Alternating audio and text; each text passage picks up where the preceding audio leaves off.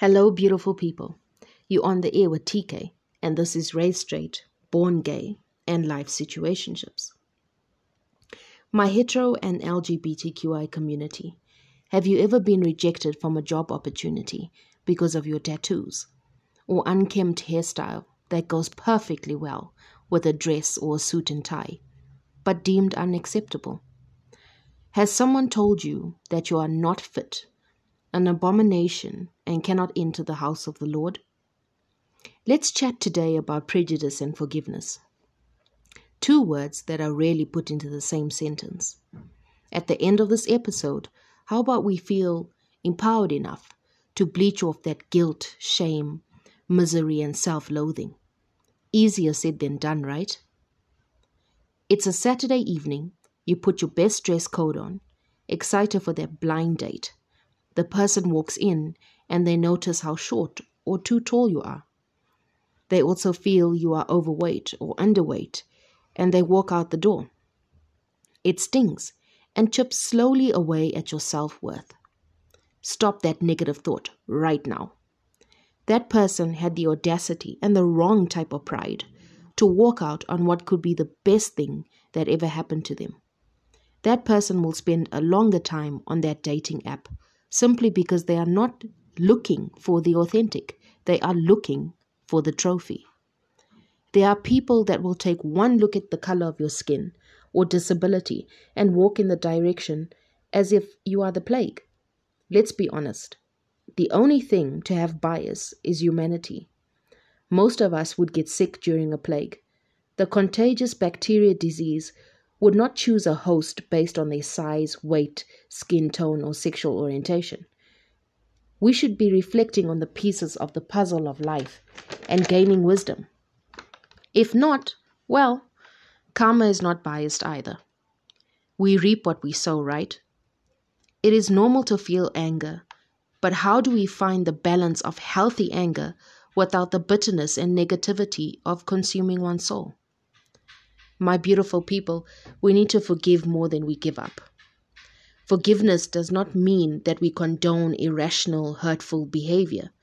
Forgiveness means taking away the emotional power that any one person has over you.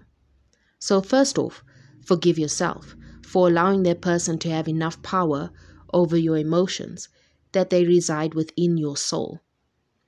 That they had enough power to plant a seed of anger resentment, and conflict that change the person you are today and change how you respond and interact with your self thoughts and other human beings. After you've forgiven yourself, then forgive them, not because they deserve it, but because you deserve peace. Did you hear me? You deserve peace. So say it with me I deserve peace. Here is a question I once asked a wise somebody what about when I get tired of forgiving? The answer was forgive 777 times 7.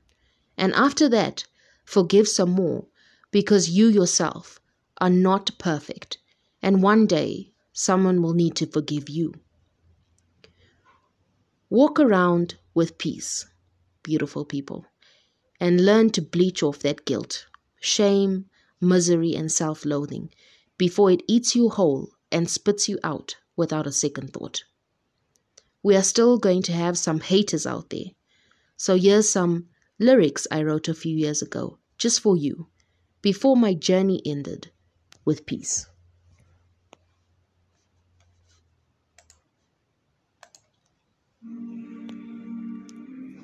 Yeah, I'm angry. I have a right to be. So listen up. Before you walk in my mind, wipe your feet at the door. I'll spit venom from my rhymes before I let you sweep the floor. Abomination from society, your curly head girl. The brown skin on my body makes white racists wanna hurl. Got tattoos on my skin and I'm a lesbian pearl. Rejected by my body cause my health ticket's full. I'm fucking better than your average and I'm so infertile. Got a heart of a woman Just cold like a man, soul of God within me. But no dick in my pants, my love life left me to die and turn its back on my heart. Let's pretend like the friend zone is more than enough. I've been forsaken by my church, they wanted me to live a lie. I've been spat at, I've been shunned, I've been raped, I even took the gun, held it to my head, and I wished I was done. So you can take all your gossip, pride, and prejudice shit, and you can do unto others. Come, I'll get you for this. My fountain of youth was taken from me at young. I'm 30 years old, feeling 50 right now. Taking care of my parents' responsibilities a bitch and working for a job that replaced me in a sec so you can take all your gossip, pride and prejudice shit and you can do unto others. Karma get you for this. The stain of your evil has never been new to me. Learn to breach off the shame, guilt and self-hatred, misery. I can energetically feel the difference between real love and convenience. Push that feeling away, cause I was loyal, prayed you would stay, loyal, committed. No more hide and seek and pouring salt over my wounds. Dried up your wishing well.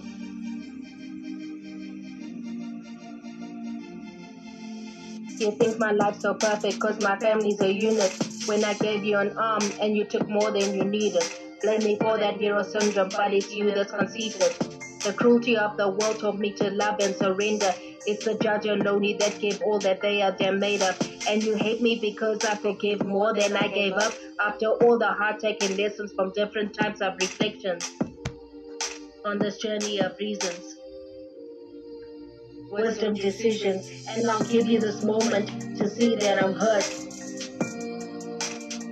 Bullshit. So you can take all your gossip, pride and prejudice shit, and you can do unto others. Come, I'll get you for this. And you can take all your gossip, pride and prejudice shit, and you can do unto others. Come, I'll get you for this. The stain of the evil has never been new to me.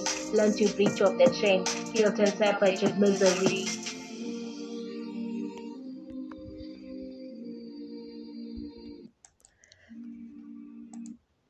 Listeners, tune in next time for other stories in Raised Straight, Born Gay, and Life Situationships.